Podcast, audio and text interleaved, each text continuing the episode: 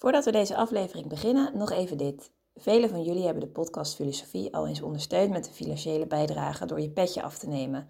Daar zijn we super blij mee en daarmee draag je ook echt iets bij en maak je onze podcast mede mogelijk. Zo ook Boy en Jan die recentelijk hun petje af hebben genomen. Super veel dank daarvoor. En wil jij ook als trouwe luisteraar ons een steuntje in de rug geven en ervoor zorgen dat we nog lang door kunnen gaan? Kijk dan op petjeaf.com slash podcastfilosofie. Daar vind je alle info en bijdragen kan al vanaf 3 euro per maand. En het biedt ook leuke extra's op, zoals bijvoorbeeld toegang tot onze bonusafleveringen. Maar voor nu, veel plezier met deze aflevering. Realisme is de hoogste vorm van idealisme. Op deze manier stelt Niccolo Machiavelli dat het algemeen belang niets heeft aan tandeloze deugdzaamheid. Waarom was Machiavelli geen Machiavellist? Hoe kan je vrij lijken, maar niet werkelijk vrij zijn? En hoe kan een individueel streven naar roem het algemeen belang dienen? Over deze vragen en nog veel meer gaan we de komende drie kwartier hebben. Te gast is Tinneke Beekman, de denker die centraal staat, Machiavelli.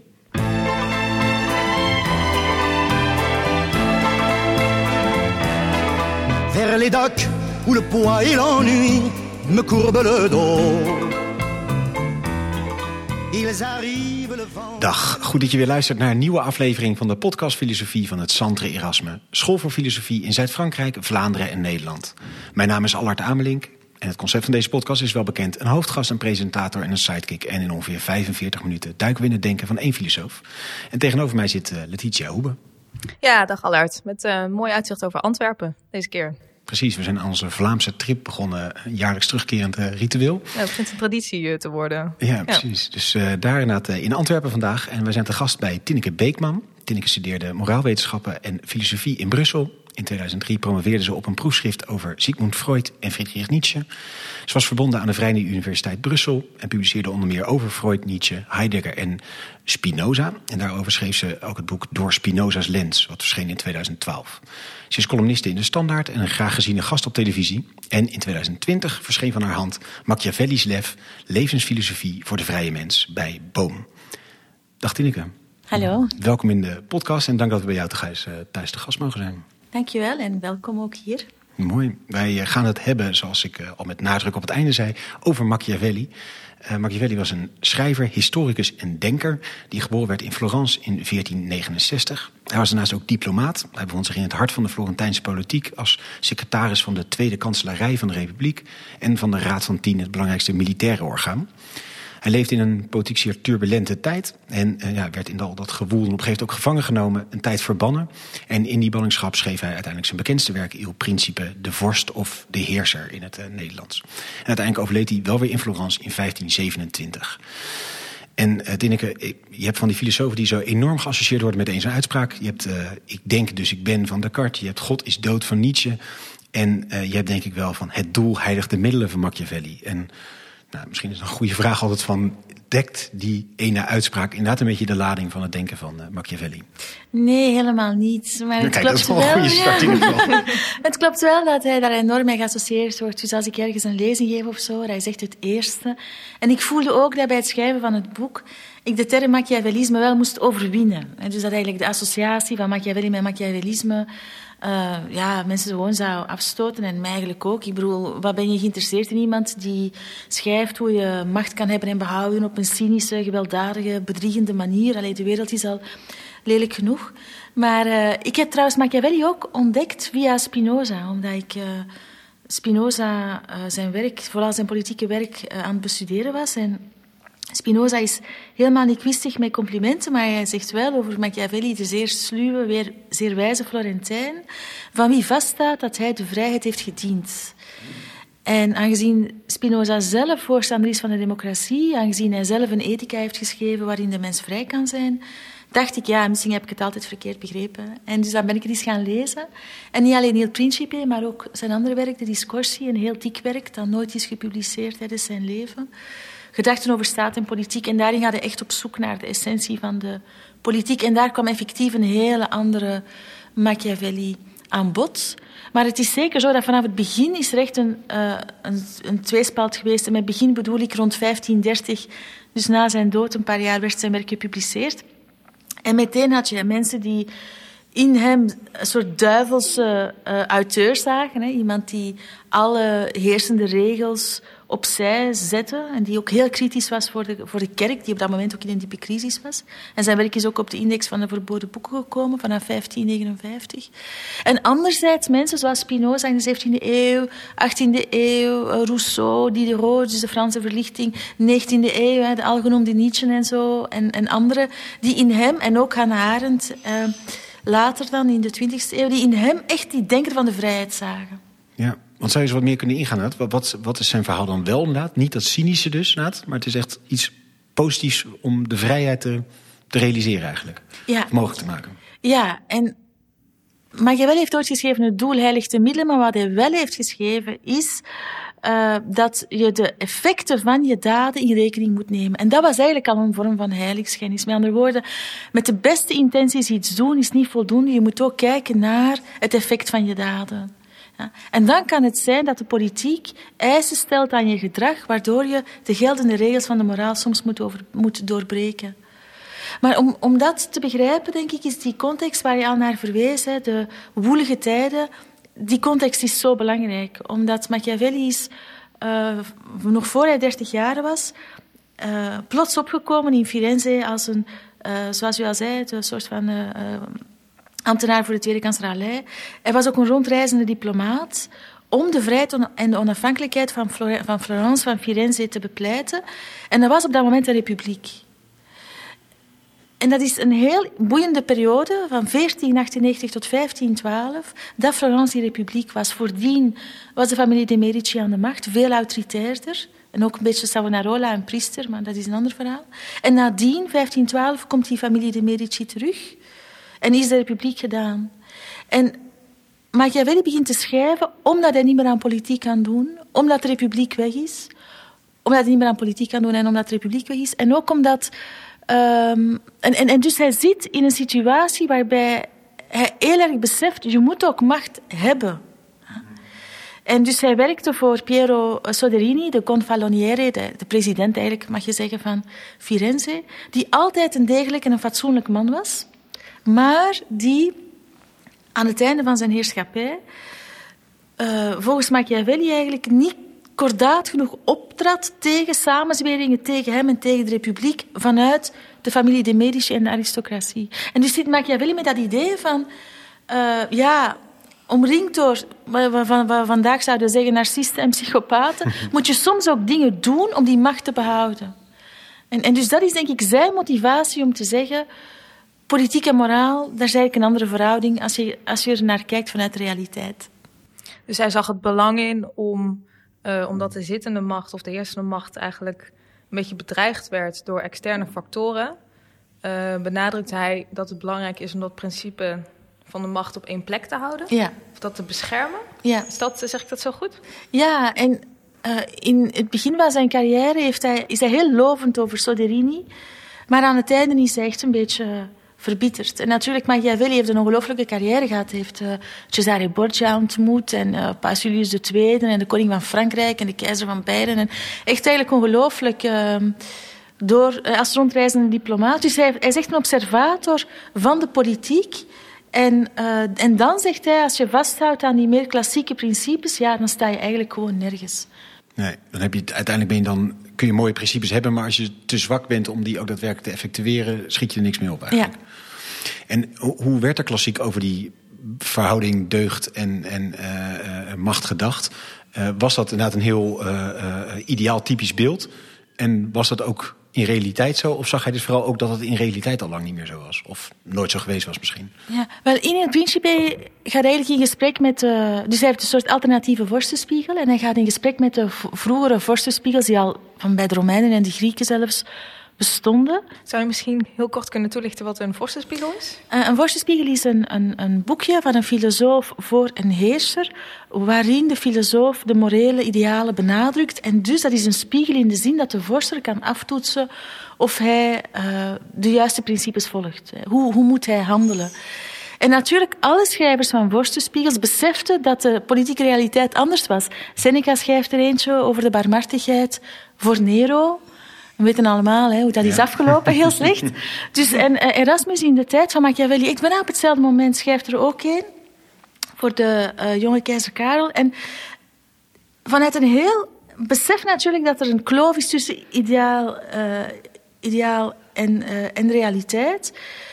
Maar bij Machiavelli, en daarom is hij ook echt een denker van de moderniteit, hij brengt in zijn vorstenspiegel echt de blik van de burger. Dus als je die van Erasmus leest, dan moet de leider in eerste instantie de christelijke principes volgen. En dan krijg je al die deugden, die heel klassiek zijn. Dat is, dat is de barmhartigheid, de vrijgevigheid, uh, fides, trouw, de belofte houden. En Erasmus zelf uh, neemt die ook al over. Die staan ook al bij Cicero en bij Seneca. dus je hebt bij de idee van deugd, van dus bij Aristoteles heb je de vier kardinale deugden. Dat is eerst wijsheid, moed, uh, rechtvaardigheid en uh, de prudentia, dus de, de, de, voorzichtigheid. En daarbij komen dan bij de Romeinen, die natuurlijk politieker georiënteerd waren in zekere zin dan de Grieken, alleen, zeker Seneca en Cicero, die zelf ook in de politiek stonden. Um, en die, die voegen daar dan aan toe de barmhartigheid, fides, de trouw, belofte en, um, en de vrijgevigheid. En dat waren echt uh, principes die altijd golden. Dus de idee is de deugd, eh, het, het goede van de deugd volgt uit de deugd zelf. Je moet dat altijd zijn. En dan Machiavelli in het vijftiende hoofdstuk van het Principe, waar hij zo'n soort van kantelhoofdstuk, begint hij met te zeggen, ja natuurlijk is een leider idealiter barmhartig en vrijgevig en moedig, hè? maar... En het is, het is, eigenlijk met die maar dat hij uh, dat imago heeft gekregen van iemand die alle principes overboord gooit, maar dat is eigenlijk niet het geval. Ja precies. En hij komt daar tot dat inzicht van die maar. En dat ziet hij dus eigenlijk vooral in die Florentijnse context... waarin hij al die bedreigingen ziet van die republiek... die dus ja, met moeite verdedigd moet worden tegen allerlei partijen... die al die goede virtues onderuit willen halen eigenlijk. Ja, bijvoorbeeld over Fides, over de belofte houden, zegt hij... Paus Alexander VI, dus dat was de vader van Cesare Borgia... die deed nooit iets zonder te liegen of te bedriegen. Uh, eigenlijk maar om een voorbeeld te geven dat als je in die politieke realiteit staat, dan zie je de hypocrisie. En daarom ook dat die vorstenspiegel van Machiavelli door sommigen gelezen wordt als een duivels uh, traktaat waarin hij zegt geen enkele morele regels geldt. Maar bijvoorbeeld Rousseau zal over hem zeggen, hij is iemand die deed alsof hij schreef voor vorsten, maar eigenlijk schreef hij voor burgers. Dus eigenlijk geeft hij een inzicht in hoe de politiek echt werkt door het zo cru weer te geven. En dat is ook een van de redenen dat hij natuurlijk ook niet echt populair was, want die kerk was in een enorme crisis. En eigenlijk tijdens zijn leven, tussen 1470 ongeveer en, en 1530, um, zijn er dus zes paus aan de macht die zo decadent zijn, die zo corrupt zijn, die het zo bond maken, die ook wel geweldig geïnvesteerd hebben in kunst. En dat vinden we nog altijd leuk. In dat opzicht zijn we blij met ja.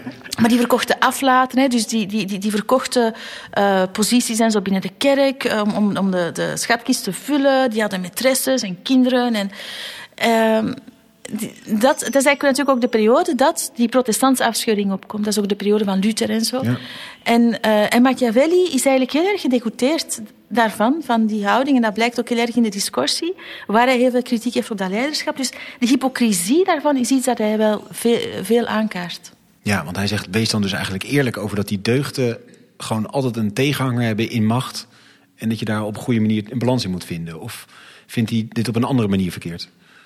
Wel, um, hij geeft eigenlijk verschillende lessen tegelijkertijd. Want uh, wat natuurlijk ook speelt bij Machiavelli is dat hij ook een soort les geeft in de retoriek. Hè. Dus als hij zegt je moet altijd barmhartig zijn, uh, maar het lukt niet altijd. En dan, het interessante is, dan geeft hij een voorbeeld van iemand die uh, schijnbaar barmhartig was, maar eigenlijk te zwak. Dus van eigenlijk um, iemand die geprobeerd heeft van een conflict te vermijden, waardoor het erger en erger werd. En uiteindelijk er veel meer vreedheid uh, gebeurd is. Dus je moet kordaat optreden. Maar hij, geeft ook de les dat um, mensen in tijden van crisis, en dat is, is iets dat we natuurlijk allemaal kennen, uiteraard, of politici zullen uiteraard proberen hun ondeugden, hun zwakheden, hun fouten voor te stellen als een deugd. Dus dat speelt bij hem ook mee. Van natuurlijk presenteren die zich als barmhartig, maar je moet daar ook wel kunnen doorheen kijken. Ja, helder. Hey, en vervolgens uh, uh, koppelt hij daar ook nog, dit zijn dan de deugden, en hij zegt ook nog de fortuna en de noodzaak. Koppelt hij als een soort ja, slag ja. om zich eromheen. Italië is in crisis en veel van zijn tijdgenoten zijn helemaal moedeloos, helemaal fatalistisch. En ik denk dat Machiavelli En daarom is hij ook echt zo'n denker voor vandaag. Dat is een denker van, uh, die, die probeert om toch nog greep te hebben op de realiteit. Dat is eigenlijk zijn uitgangspunt. Hoe kan ik in een situatie die mij totaal overspoelt en waar ik schijnbaar niks tegen vermag, toch nog een, een mogelijkheid tot actie behouden? Het is eigenlijk een soort van gevecht tegen de, tegen de machteloosheid. En hij schrijft in het Principe, heel veel van mijn landgenoten zijn fatalistisch. Die, die, we laten het over aan God, hier valt toch niks aan te doen. En zijn concept van Fortuna is een poging om dat te counteren. Dus hij zegt, ja, er is een godin Fortuna, godin van de Romeinen, een belangrijke referentie, die uh, aan de ene kant um, de, de uh, cornucopia in haar hand heeft, hè, dus de hoorn des overvloeds, aan de andere kant het, het, het wiel, dus die de wereld bestuurt. En Fortuna heeft geen plan. Dat is niet een soort interventie vanuit een plan. In dat opzicht is hij ook, neemt hij nog eens voor zoveelste keer afstand van dat, dat christelijke uh, wereldbeeld. Maar Fortuna, die treft blind. Dus dat is eigenlijk het altijd veranderen van de natuur. Van, van, van, de, van de politiek. En altijd als je denkt dat je je zaakjes onder controle hebt, je het allemaal beheerst, gebeurt er, gebeurt er zoiets ja. dat, hij, dat alles helemaal overhoop gooit. Meer nog, hoe meer je denkt dat je het controleert, dat is eigenlijk een soort uitdaging voor Fortuna om, uh, om je te treffen. Dus maar je zegt Fortuna beheerst maar 50% van jouw leven. En, en dus je moet beseffen dat je altijd nog een verantwoordelijkheid hebt en een vrije wil om iets te doen. En dat is die virtu. Dus hoe meer virtu dat je hebt, dat wil zeggen hoe meer dat je weet hoe je moet handelen, hoe meer moed en inzicht en daadkracht enzovoort dat je hebt, hoe meer dat je fortuna een beetje kan temperen. En het voorbeeld dat hij geeft is, je kan bijvoorbeeld dijken bouwen langs een heel onstuimige rivier. En dus je ziet, dus je kan eigenlijk vooruitziend zijn, je kan uh, proberen om toch iets te doen aan krachten die je mogelijk kunnen, kunnen overstijgen. En dan ga je zien dat je, ja, dat je van die rivier ook helemaal niet zoveel last hebt. Ja, en er zal altijd een, een kans blijven op een krankzinnige springtij en dat er iets gebeurt. Voilà, en dat beheers je niet. Maar je kunt wel heel veel doen om ja, ja. Ja. Om die kanalisering te pakken. Ja, en als je helemaal niks doet, ja, dan nodig je Fortuna uit om helemaal je leven te regeren. Ja. Nu, Fortuna kan ook werken door mensen. bijvoorbeeld bij verkiezingen, uh, je denkt dat iemand je tegenstander is en het wordt iemand anders. Ook dat is Fortuna voor Machiavelli. Dus dat is niet alleen de natuur. Fortuna is eigenlijk alles wat er gebeurt dat, dat onvoorspelbaar is. Bijvoorbeeld Hillary Clinton uh, die denkt dat ze Jeb Bush tegenover zich gaat hebben, de broertje van de, uh, George W. Bush en zoon van nog de, de een van de presidenten uh, voordien. En die daar hele retoriek, haar hele campagne, haar hele apparaat daarnaar richt. En dan plots Donald Trump krijgt, dat is Fortuna. Dus als je dan echt virtu hebt, dan, dan kan je je daaraan aanpassen. Maar dat is ongelooflijk moeilijk. En dus Machiavelli zegt ook, altijd succes hebben is zeer moeilijk. Want je moet je kunnen aanpassen aan het nieuwe. Maar mensen hebben hun eigen karakter en temperament. Sommige dingen liggen je beter dan andere. En je bent ook geneigd om terug te vallen op je eigen ervaringen en soms volstaan die niet. Dus ja, oh, iets onverwacht en dan begin je te denken, wat kan ik nu gaan doen? Maar soms kom je dan met recepten die eigenlijk voor dat nieuwe niet helemaal meer werken. Dus ook dat is een van die... De omgang met de tijd is ook een van de uitdagingen van Virtu. Namelijk de omgang met dus het realiseren dat, dat de middelen van de vorige strijd misschien onvoldoende zijn voor weer de volgende strijd. Ja, ja, en ook het, het inzicht dat je soms ook gewoon niet meer de geschikte persoon bent. En vandaar ook dat hij heel erg het eh, Romeinse model bewonderde, omdat die twee consuls hadden die heel snel konden wisselen. Dus in crisissituatie kon het zijn, het kan zijn dat iemand, eh, als je het voorbeeld neemt van eh, Chamberlain en Churchill tijdens de Tweede Wereldoorlog, in in de jaren dertig, Chamberlain, premier van Groot-Brittannië, was een heel goede premier voor vredestijd. Maar die had helemaal het temperament niet om op te boksen tegen iemand als Hitler. En, en, natuurlijk Churchill wel. Dus die wisseling van de macht op dat moment is een goede zaak. Na de oorlog raakt Churchill niet meer verkozen. Als hij uiteindelijk nog wel eens verkozen geraakt, is eigenlijk een heel slecht... Uh, zijn Engelsen heel ontevreden, omdat hij eigenlijk geen premier was voor, voor vredestijd. En dus dat betekent ook dat je wisselingen van de macht horen eigenlijk bij de politiek. En daarom was hij ook een voorstander van de republiek. Want dan heb je wisselingen van de macht. Ja, Terwijl bij de monarchie... Al, zit al die macht in die ene persoon die het, ja, tot zijn dood blijft. En dan weet je niet... Zelfs al is die het is niet eens een kwestie dat hij geen talent zou hebben, maar je kan geschikt zijn voor een bepaald tijdmoment, alleen een bepaald moment in de tijd, maar niet, niet voor een ander. En je zegt hij drijft daarmee ook wel weer wat verder af naar van, in dat opzichte van die Fortuna-uitleg van de christelijke leer. Kun je überhaupt zeggen dat hij in die zin relatief niet heel christelijke denker is, zeg maar, en eigenlijk vrij los staat van die christelijke traditie? Of is hij op andere terreinen daar wel echt heel erg in ingebed? Um, ik denk dat hij echt een zeer onchristelijke denker is. Maar het is ook, denk ik, anachronistisch om te zeggen dat hij een atheïst zou zijn zoals mensen vandaag atheïstisch zijn. Hij was op zijn manier ook wel soms een beetje bijgelovig. Soms schrijf je dan van de stand van de sterren of zo. En hij was echt iemand van de renaissance, hij was echt iemand van zijn tijd. Maar hij is niet christelijk uh, als je het vergelijkt met de, het, het, het, beleid dat gevoerd werd door de Dominicaanse priester Savonarola van 1494 tot 1497 in Firenze, die echt bijvoorbeeld de bedreiging door de Fransen, dus de inval van de Fransen in Florence, wijde aan het zondige gedrag van de Florentijnen en van die donderpreken hield. En dus eigenlijk de politiek bekeek vanuit een plan van God, waar daar mensen zich konden wapenen tegen Fortuna en tegen het onverwachte door religieuzer, christelijker en zo te zijn. En daarin geloofde hij helemaal niet. Dus nee, ook daarin zou, uh, leidt die man het weer heel erg vanuit die deugden door. Dus net als je de goede dingen doet, volg daar de goede dingen uit. Ja. Machiavelli dat dus realistisch ziet, er is ook gewoon een hele duidelijke poot. Fortuna, macht en uh, dat je dingen moet plannen. Gewoon. Ja. Ja, ja, en vooral dat je ook niet de juiste analyse kan maken. Dus hij schrijft in zijn Il Principe dat hij de verità effettuale della cosa wil uh, onderzoeken. Dus de waarheid van oorzaak en gevolg. Van hoe zit het echt in elkaar? Zonder moreel te oordelen. Dus waarom vallen mensen een land binnen? Ja, omdat ze kunnen. Ja, dat, is, dat is niet zo fraai, maar is eigenlijk... En dan moet je gewoon kijken naar wat is je noodzaak, wat zijn je mogelijkheden om je daartegen te verzetten, maar doe dat allemaal op een realistische manier. En dat is eigenlijk bijna het meest idealistische dat je kan zijn om je eigen, dat je kan zijn om je eigen vrijheid te, te beschermen. Ja, dus verder is er weinig ruimte voor uh, idealen in, uh, in, het, in de politiek. Wel, dat is, dat is een heel goede vraag, want dat is echt ook een beetje de moeilijkheid van Machiavelli. Hij eindigt Il Principe met een pleidooi voor een verenigd Italië. Dus eigenlijk zijn vraag is ook, als je kijkt naar de Romeinen, hoe komt het toch dat wij, zegt hij, er allemaal zo ellendig aan toe zijn in deze tijd, als wij ooit zo onafhankelijk en zo soeverein waren. Um, en uh, dus het is bijna een soort um, existentiële vraag. En en in dat laatste hoofdstuk roept hij op voor een grote leider die toch in staat zou zijn om Italië te verenigen. En, uh, en dat is, in dat opzicht is dat wel idealistisch. Dus dan, dat is eigenlijk ook iets dat pas veel later zal gebeuren in de, in de 19e eeuw. Ja, en dat zie je ook inderdaad dat in die tijd uh, inderdaad dan die focus ook in meer is op die noordelijke staten verenigen inderdaad. En dat het hele zuidelijke deel daar niet in werd meegekeken, wat natuurlijk later dan toevallig wel bijgekomen is. Maar ja, dat inderdaad vanuit deze lijn dat werd gedacht, het moeten ook die losse staatjes zijn die met elkaar ja. geheel vormen. Ja. ja, en natuurlijk het, het nadeel van zijn laatste hoofdstuk is dat bijvoorbeeld Mussolini dan dacht, ik ben de leider die, het, die Italië verenigt en die een soort grootheid brengt. Maar dan negeer je natuurlijk al de momenten in die vorstenspiegel waar hij, en dat was ik uh, daarnet ook al aan het zeggen over Erasmus, waar hij eigenlijk de blik van de burger binnenbrengt. Dus waar hij zegt, wat is de basis van de autoriteit? Wel, mensen moeten met jou willen meegaan. Ja?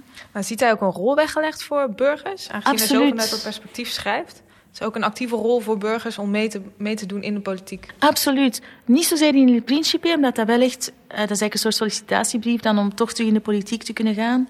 Uh, maar, um, maar in de discussie is... Dat is en ook daar, dat bewonderde hij enorm aan de Romeinen. Dat is de burgerzin.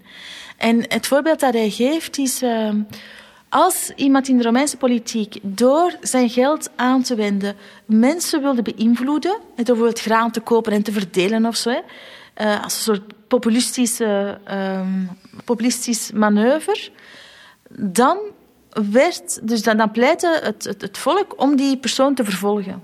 Hm. Dus dat was eigenlijk gewoon verboden. Dus eigenlijk een heel strikt ideaal van, van burgerzin. En, en dat is eigenlijk wat hij bewondert. En hij schrijft ook over zichzelf dat hij zijn... Um, dat uh, hij meer houdt van zijn land dan van zijn ziel. Dus hij heeft echt zo'n heel, patriot, heel patriotische instelling van...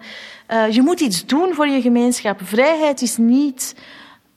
De staat komt zo weinig mogelijk binnen uh, tussen... En ik heb individuele vrijheid. Dus dat is eigenlijk het negatieve vrijheidsbegrip dat we vandaag de dag kennen. Nee, vrijheid is ook denken wat nodig is om die gemeenschap te, te beschermen. Ja. En in dit alles is doet een hele goede analyse zeg maar, van het uh, geheel. Uh, een soort politieke logenaat van de duiding van de, van de hele constellatie. Een goede balans tussen deugden en, en macht. Um, geeft in die zin ook nog een toch een soort uh, diepere waarde mee van die zegt, ja, want uiteindelijk gaat het daar, daar achterna. Die zegt het niet nationale Italiaans nationalisme misschien, of uh, toch iets van dat die republiek zo uh, een soort vaderlandslievendheid in zit. Maar is er toch een soort ultieme waarde die er nog achter ligt, of is die er dus niet daarachter, zeg maar? En de vrijheid is voor hem wel een ultieme... Ja, die vrijheid is wel echt de ultieme. Absoluut, ja. ja, ja, ja, absoluut. En wat betekent vrij zijn? En dat is ook het Romeinse begrip, die je ook vindt bij Tacitus en zo. Dat is, dat is niet onderworpen aan de macht van iemand, aan de willekeur van iemand anders. Dan ben je vrij. Het heeft niks te maken met, of, weinig te maken met, uh, met die negatieve vrijheid. Het, het veronderstelt wel een vorm van negatieve vrijheid, maar het is vooral zelfbeschikking en niet afhankelijk zijn van de willekeurige macht van iemand anders. En het voorbeeld dat, dat, dat geeft, is dat van de, de slaaf. En Tacitus geeft, een slaaf kan alleen maar slaaf zijn. En wat hij daarmee bedoelt, is dat zelfs in, in Rome waren de slaven eigenlijk vrij veel autonomie, met, met, vrij veel vrijheid in de zin, uh, die mochten een, een, een, landgoed besturen, of, of, maar, of die mochten zelfs gaan en staan waar ze wilden, of, of, of die, eh, die, die maakten deel uit van, van het huishouden en zo. Maar ja, de slaaf hangt af van de willekeur van de meester. Als die van gedacht verandert, dan plots heeft hij niks meer te zeggen. Dus het gaat er niet alleen over wat je, wat je kan doen of niet kan doen. Het gaat er maar over of iemand de mogelijkheid heeft om over jou zeggenschap te hebben. En ik vind dat een enorm interessant concept, omdat het betekent dat beperkingen van de vrijheid niet expliciet moeten zijn. En ik denk dat dat heel reëel is. Om een voorbeeld te geven, dat is het voorbeeld dat ik geef in mijn boek ehm, van uh, mensen die in een precaire job zitten en die toch dingen doen waarbij ze misschien niet altijd hun geweten volgen of, of dat ze die niet zouden willen doen, onder het dreigement dat ze hun job verliezen, maar dat hoeft niet expliciet te worden gemaakt. Ja, dan ben je eigenlijk onvrij. En het voorbeeld dat ik geef is van Xavier Niel, dat is een hele grote uh, mediamagnaat in Frankrijk. Die is eigenaar van Le Monde en van tal van andere kranten en zo en, en kanalen. En die heeft zelf eens gezegd in een interview. Ah, want dus, soms zijn er natuurlijk vragen over, ook kritische journalistieke vragen, over iemand met zo'n imperium en wat hij allemaal doet met zijn geld enzovoort. En dan zegt hij, ah, als de journalisten mij lastigvallen, dan zeg ik gewoon tegen hen, ik zal uw krant opkopen en dan zijn ze meestal wel rustiger. Dus um, het besef van journalisten, zeker als ze in precaire situaties zitten, dat ze eigenlijk afhankelijk zijn van betekent dat, die, dat, dat, dat, iemand met veel macht niet expliciet hoeft te zeggen dat hij wraak zal nemen of zo, maar eigenlijk... En voor Machiavelli is dat al een vorm van onvrijheid. Ik vind het heel interessant, want als je op die manier kijkt naar vandaag de dag, dan zie je eigenlijk dat het toch iets helemaal anders is dan, dan de vraag, heb ik individuele rechten of niet? Want ja, als freelance journalist in dit geval, ja, je hebt individuele rechten. Jij sluit dat contract af hè, met iemand uh, voor wie dat je werkt. Wat is jouw probleem? Jo, en ook, niemand dwingt je. Niemand ja. dwingt je. Er is de rechtsstaat. Er is de, ja, oké, okay, maar je kunt wel... En zeker ook als het gaat over censuur en zelfcensuur... Je kunt je wel gedwongen voelen om iets te doen.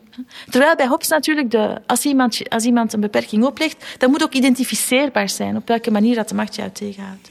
Ja, dus het gaat meer over uh, een soort van impliciete uh, ja, dwang eigenlijk, of macht uitoefening. Ja, ja, over een machtsrelatie waarvan je je ook bewust bent en die eigenlijk al je vrijheid kan, kan beperken.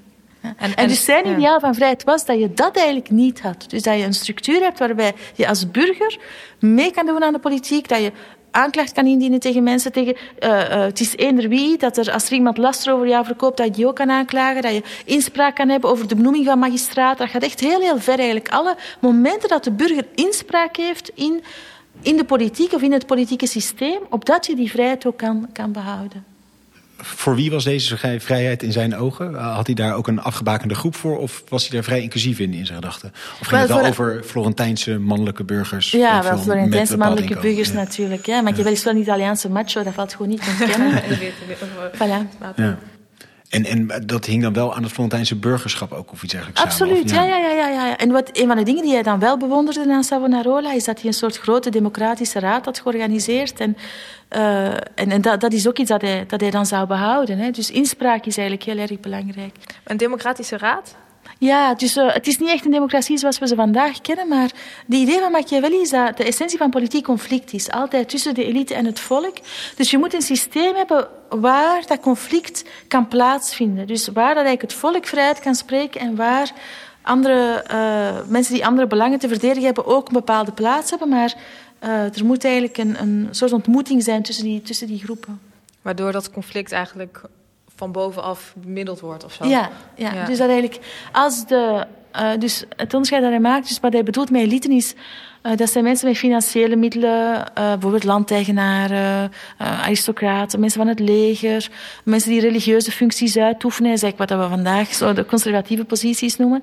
En dan heb je het volk, en het volk wil eigenlijk vooral vrij zijn, dus dat wil zeggen zo weinig mogelijk, het verlangt naar om zo weinig mogelijk beperkt te worden. Um, als de elite volledig uh, een overmacht heeft, ja, dan zit je in een soort autoritair regime. Als het volk een overmacht heeft, dan zit je in een soort anarchie. En dus je moet eigenlijk tussen die twee kunnen navigeren, maar dat is altijd heel delicaat. En, en uh, politiek is ook, zoals Fortuna, is altijd, is altijd in verandering. Hè. Dus je moet er heel erg op waken, bijvoorbeeld als er een corruptieschandaal is dat je meteen ingrijpt. Hè. Dus, want de wetten van de republiek gelden voor iedereen en je kan nooit uitzonderingen toelaten. Zelfs niet voor burgers die voor de rest heel verdienstelijk zijn, of heel bekend of populair, of wat dan ook, maar je zegt, telt allemaal niet mee. Je moet eigenlijk heel ervoor zorgen dat die burgers zien um, dat die, dat die door iedereen verdedigd wordt en, en dat die nageleefd wordt. Ja. En geeft hij dan ook een, uh, een soort van type...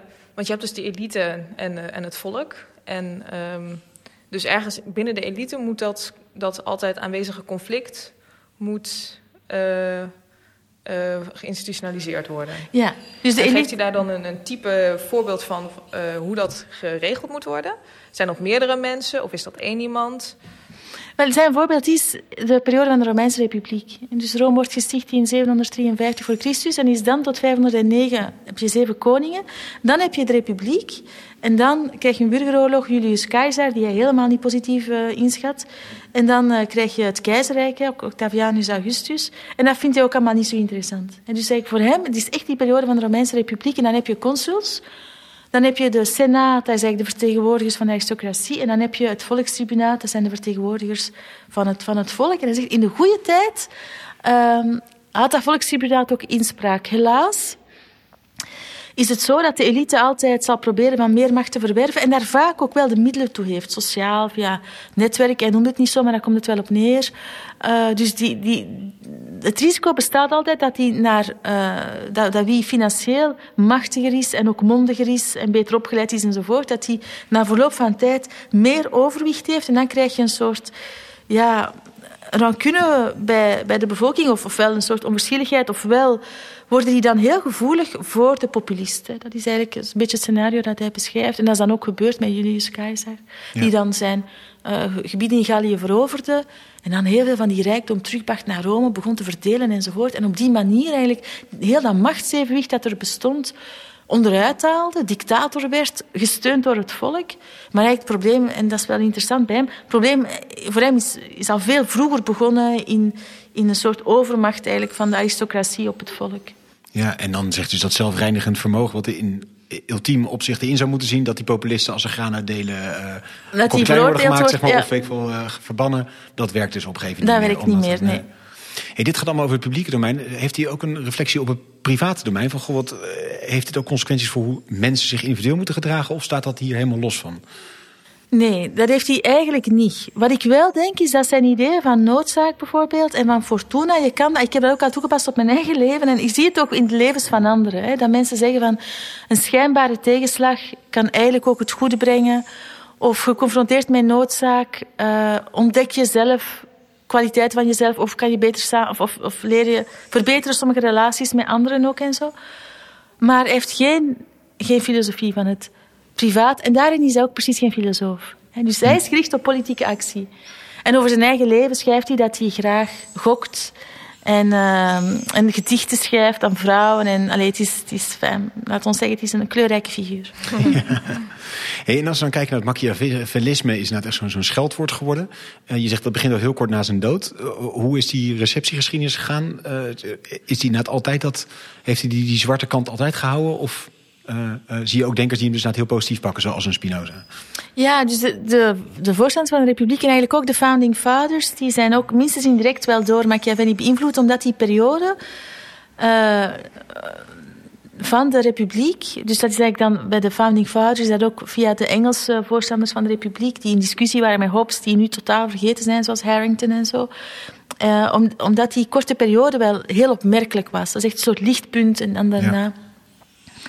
Um, en, uh, en ja, Hannah Arendt, Claude Lefort. Maar er zijn ook altijd heel felle tegenstanders geweest. En zeker ook bij meer conservatieve denkers, zoals Leo Strauss en heel zijn school zijn virulent tegen Machiavelli. Waarom? Omdat Machiavelli het ideaal van het ware, het goede, het schone, dat je in de Platoonse filosofie vindt, en deels nog wel bij de Stoïcijnen, in er, is een logos, er is een transcendentie, er is een universele orde. Kikero die schrijft, de mens verschilt van de dieren, want de mens zoekt naar het ware, het goede en het schone, en dieren doen dat niet. En dan krijg je Machiavelli die zegt, nee, nee, er is geen harmonie, chaos is, is de wet van de, van de wereld eigenlijk. En, en daarmee dan zeg ik, uh, allee, uh, doe en zet, die, die ik denk dat de conservatieven hem nog altijd niet vergeven hebben. En Hannah Arendt is positief over hem inderdaad. Hoe, hoe plaatst hij hem? Wel, zij zegt dat hij echt een denker is van de actie. En wat zij ook aan hem bewondert, is dat hij begreep dat er een verschil is tussen het goede doen publiek en het goede doen privé. En zij schrijft dat de christelijke wereld um, vooral de contemplatie voorop stelde en minder de vita activa, dus het, het, het, uh, het, het ja, de, de, handelingen, de bezigheden van, van de mensen, die zijn dan uh, arbeiden, werken en, en handelen. Handelen is dan het, het, het politieke. Um, en voor haar is Machiavelli iemand die eigenlijk ook al begreep dat het goede eigenlijk niet in het publieke hoort. Dat is wat zegt. Als je het goede doet om als goed gezien te worden, dan gaat er eigenlijk al iets af van dat goede. Dus uh, het goede is eigenlijk een kwaliteit die vooral op het private betrekking heeft. En het goede afwegen in het politieke moet je, moet je doen volgens andere criteria dan naast de liefde, nederigheid en al die christelijke deugden. Dit is wat Hannah Arendt zegt? Ja, dat is wat Hannah Arendt schrijft, ja. Machiavelli zelf ook zegt. Wel, het sluit helemaal aan eigenlijk ja. bij wat Machiavelli ook niet op dezelfde manier zegt, maar het sluit eigenlijk wel helemaal bij aan. Ja.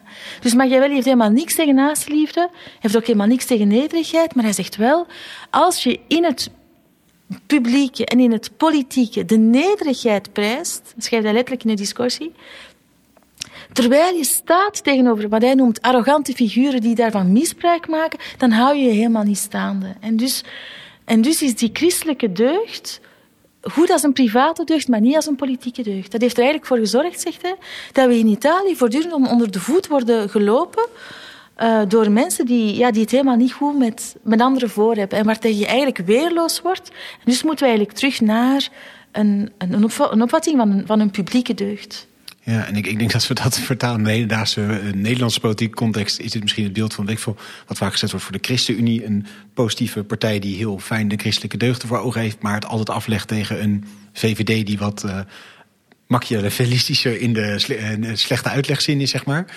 Hoe kun je, geeft, geeft Machiavelli daar een, een lijn voor, hoe kun je dan zorgen dat toch die deugdzame kant wel nog blijft bestaan? Laat? Hoe kun je toch die kant dat die. De, ja. Hoe voorkom je nou dat machiavellisme, zeg maar? Hoe ja, dat is een hele... ons van het machiavellisme? Ondanks zichzelf, ja. Ja, dat, dat is een hele moeilijke vraag. Omdat eens dat ook die idee van deugd en moraal. Van moraal, moraal niet moralistische zin, maar van, van deugd in de zin van uh, ja, het, het, het uh, handelen op een bepaalde manier, maar ook het, het voor ogen houden van het algemeen belang. Hè. Dat is eigenlijk wat de Romeinen deden in de, in de, uh, tijdens de Republiek. Eens dat die aangetast is door corruptie, door ambitieuze mensen, door, uh, enfin, dat is heel moeilijk om dat terug recht te zetten. En dus Machiavelli is iemand die wijst op het belang van voorbeelden en van verhalen. Hij heeft ook nog een concept glorie. Dat is ook een van de punten waar Hannah Arendt hem voor prijst op het einde van de, The Human Condition. Omdat uh, zij zegt, de christelijke wereld vertrekt van de individuele onsterfelijkheid en uh, heeft eigenlijk te weinig oog voor het belang van het politieke. En bij Machiavelli en bij de Romeinen heb je dat idee van roem, wat we nu totaal absurd vinden, of glorie. Maar het idee daar is eigenlijk dat je moet denken aan hoe dat de komende generaties over jou zullen denken. Hm. En vandaar dat hij schrijft dat het veel beter zou zijn uh, om te zijn als Marcus Aurelius. Dus hij heeft, het niet voor keizers, maar wel Marcus Aurelius. Dat is een positieve uitzondering. Dat is een positieve uitzondering.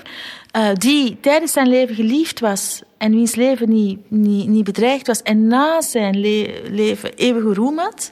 Eerder dan Nero of Caligula, die tijdens hun leven zich niet konden beschermen, zijn al twee vermoord, en na hun dood eeuwige haat hebben. Dus, dus dat is eigenlijk de, de idee, het is eigenlijk een soort van hoop dat je door verhalen, voorbeelden, mensen kunt blijven inspireren tot een idee van roem, waarbij ze een onderscheid kunnen maken tussen hun eigen belang en het algemene belang.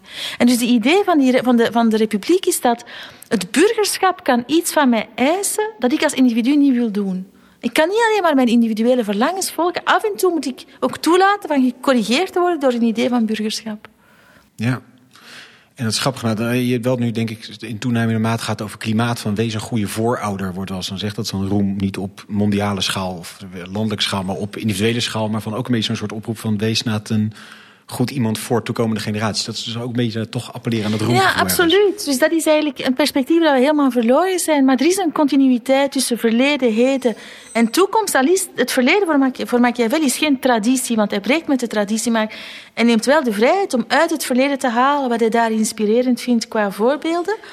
En er is een continuïteit met de toekomst. Je denkt automatisch ook, ook aan die volgende generatie. Dus het gaat niet over jou. Ja? Het gaat over de wereld beetje bijna in Harentiaanse zin. En de gemeenschap die blijft bestaan, ook na jou. En daarvoor heb je een bepaalde verantwoordelijkheid. Ja. Ja, dus Zo, zo bewaar je wel in het, in het private dan wel een type van moraliteit of uh, idealisme. Want dat vraagt, het vraagt dan van je in het publieke domein om daar aan voorbij te gaan. Aan dus je eigen opvattingen. Wel, het, in het publieke domein is het eigenlijk vooral de leider die in bepaalde gevallen moet handelen in het belang van de staat, dat is dan de, de raison d'état. Um, in, in, in contrast met de, uh, de, de, de, moraal. Een van de voorbeelden die gegeven wordt, en dat is altijd gecontesteerd natuurlijk, dat is wat doe je bijvoorbeeld met mensen waarvan je weet dat die een terroristische aanslag willen plegen. En deels wordt dat opgevangen door de rechtsstaat, maar er zijn altijd voorbeelden. En ik geef ze ook in mijn boek van François Hollande, de vorige mm -hmm. president, die gewoon ook toegegeven heeft, wat hij natuurlijk ook nooit had mogen doen, maar goed, dat is een ander verhaal, over de, de, de, de, de secret d'État.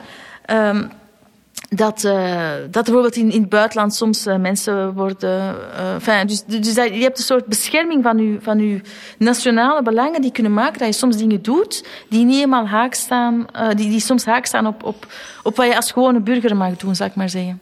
Ja. En, en daar was Machiavelli wel voor te vinden.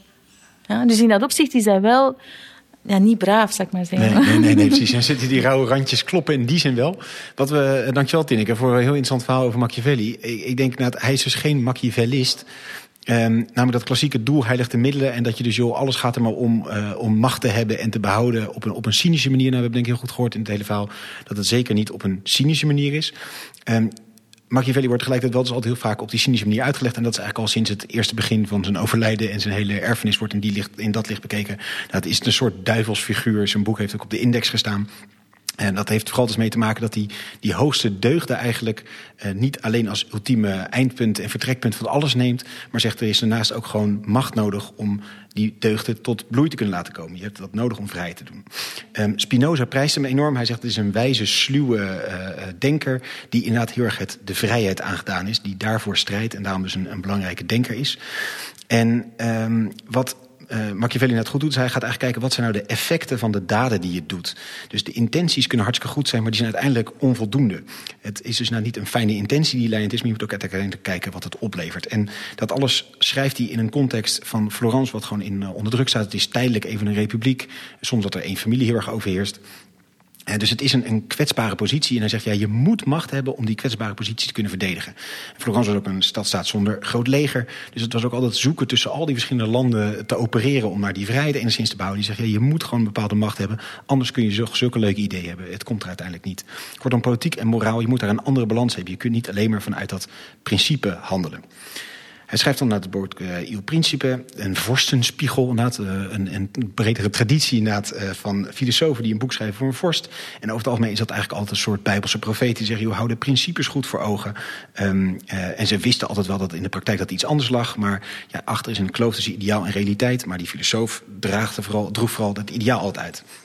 Wat zegt Machiavelli, die voegt eigenlijk een beetje de blik van de burger toe. En die zegt dus, joh, die deugden op zichzelf zijn niet voldoende. Die deugden uh, die bijvoorbeeld Erasmus ook enthousiast aanhaalt... zijn uh, uit de traditie van Aristoteles, die het over de wijsheid, de moed, de rechtvaardigheid, de prudentia heeft... Uh, Seneca en Cicero die daar nog weer de barmhartigheid, de fides en de vrijgevigheid aan toevoegen. Machiavelli zegt, allemaal goed, idealiter moet een vorst zo handelen, maar. En hij heeft gewoon die maar dus in zijn dagelijkse praktijk gezien. Daarnaast doet hij dus die blik van die burger toevoegen door heel duidelijk uh, de hypocrisie aan de kaak te stellen. Hij zegt, ja, als je die hypocrisie toelaat, ja, dan is dat een soort eroderende rot. En um, uh, Rousseau zegt ook mooi dat hij schreef echt voor burgers om ze inzicht te geven eigenlijk in hoe politiek werkt. Het is daarmee ook een soort les in retorica een beetje. Je moet niet schijnbaar barmhartig zijn omdat je eigenlijk te zwak bent en je barmhartigheid verkopen als iets anders. Uh, je moet niet je ondeugden verkopen als deugden. Nee, je moet daarin transparant zijn. Corruptie kan ook echt niet bij Machiavelli om toch een greep te hebben op een realiteit die zo enorm weerbarstig is, zegt hij, ja, je moet niet fatalistisch worden daarin. Je moet een, eigenlijk een, zien dat er een balans is tussen fortuna enerzijds. Uh, er is een soort noodlot, positieve of negatieve ontwikkelingen. Ze kunnen zomaar plotseling komen. Maar je kunt daarnaast ook controle hebben. Je kunt je inspannen om die dingen te voorkomen. Het mooie parallel die Tineke aanhaalde, is van, uh, Tineke aanhaalde is van dijken bouwen. Uh, je kunt inderdaad plotseling springtij krijgen, maar je kan wel gewoon een goede dijk bouwen om een rivier te kanaliseren. Kortom, uh, er is fortuna, maar je kunt je ook uh, daadwerkelijk wapenen. En ook het verleden is dus nooit een redmiddel. Um, je moet blijven anticiperen. Oude middelen kunnen gewoon op een gegeven moment opraken. Is hij nou een onchristelijk denker? Ja, in zekere zin wel. Je kunt hem niet spreken als dat hij een soort atheïst is. Maar wat hij dus inderdaad zegt is van oorzaak en gevolg is leidend. Hij gaat eigenlijk niet naar zoek, op zoek naar een groter verhaal, maar kijkt naar een soort balans in deze twee dingen. Um, is hij dan uiteindelijk een cynische man inderdaad? Heeft hij geen idealisme? Nou, een idealisme is wel misschien toch iets van Verenigd Italië... wat hij inderdaad uh, voor zich ziet. En toch ook een heel belangrijk ding, een ultiem streven... wat eigenlijk achter dit alles is, is inderdaad de vrijheid. Niet onderworpen zijn aan de willekeur van een ander... maar zelfbeschikking hebben. En dat is dus iets anders dan dat je vrij kan handelen. Want een slaaf kan ook misschien vrij handelen in het oude Rome, Rome maar uiteindelijk is hij toch onderhevig aan de willekeur. Want op het eind kan er iets gebeuren... waardoor hij plotseling van zijn taak afgehaald wordt en hij is weg. En dat is een interessante parallel ook naar vandaag de dag We moeten eigenlijk expliciet zijn over onvrijheden. Want hoeveel mensen in bijvoorbeeld ook een sweatshop in Bangladesh zijn nou vrij om te kiezen voor of ze daar werken of niet. Uh, Oké, niemand zet een pistool tegen zijn hoofd om het te doen. Maar ze zijn tegelijkertijd ook niet vrij om daar uh, zomaar anders op te handelen. Heeft hij dan een specifieke inrichting van de staat voor zich? Nou, hij zegt nou, eigenlijk de Romeinse Republiek, toen het echt goed functioneerde, was de ultieme samenstelling consuls voor het dagelijks bestuur, de senaat voor meer de gevestigde partijen en het volkstribunaat wat sprak voor het volk. Um, een prachtige indeling zoals die kan, moet altijd opletten dat het niet naar anarchie doorslaat en niet naar aristocratie doorslaat. Privé zegt hij eigenlijk dan vervolgens weinig over. Nee, hij is echt voor de publieke kant van het verhaal. En dat is hetgene wat Anna Arendt erg in hem prijst. Hij zegt, nou, zij zegt, ja, dat contemplatieve leven staat zo de, de, centraal in het christelijk denken. Nee, het gaat ook om het leven van de actie. En in het goede is het publieke, in het publieke is het goede iets anders dan in het privé. Je moet het op een andere manier afwegen. En Machiavelli zegt mooi, want ja, als de nederigheid zo'n belangrijke deugd is en zo'n belangrijke waarde, hartstikke mooi, maar uiteindelijk hou je daar dus niet mee staande. Hoe red je dan de deugd? Hoe red je toch iets optimistisch? Hoe voorkom je dat je net alleen maar aan die macht kan, zitten? Nou, is moeilijk om te zeggen. Maar haalt uh, Machiavelli aan, ja, roem of glorie is dan misschien een term uh, uh, om te gebruiken. Goede voorbeelden. Wees een Marcus Aurelius. Um, of wees een goede voorvader misschien in onze, of voormoeder in onze hedendaagse tijd. Zodat je toch op een gegeven moment een soort roem daarmee kan vergaren. Dat je hebt nagedacht over de wereld buiten jezelf over het grotere geheel van, in de tijd van Machiavelli, de Republiek. En voor ons misschien inmiddels zelfs de hele aarde. Hey, dankjewel Tinneke voor een ontzettend interessant verhaal over Machiavelli. We zullen hem nooit meer een Machiavellist noemen dan uh, bij deze. dankjewel Letitia. En jij natuurlijk heel hartelijk dank voor het luisteren. Uh, fijn dat je altijd met zulke grote getalen jullie luisteren naar onze podcast. Dat waarderen we zeer. En laat vooral een recensie achter als je dat kan. En deel deze podcast met anderen als je hem hebt gewaardeerd. En graag tot een volgende keer.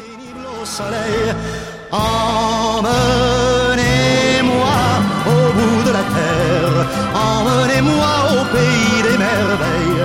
Il me semble que